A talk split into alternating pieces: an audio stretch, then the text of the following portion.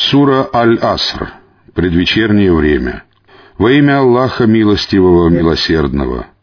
Клянусь предвечерним временем, что люди несут убытки, кроме тех, которые уверовали, совершали праведные деяния, заповедали друг другу истину и заповедали друг другу терпение.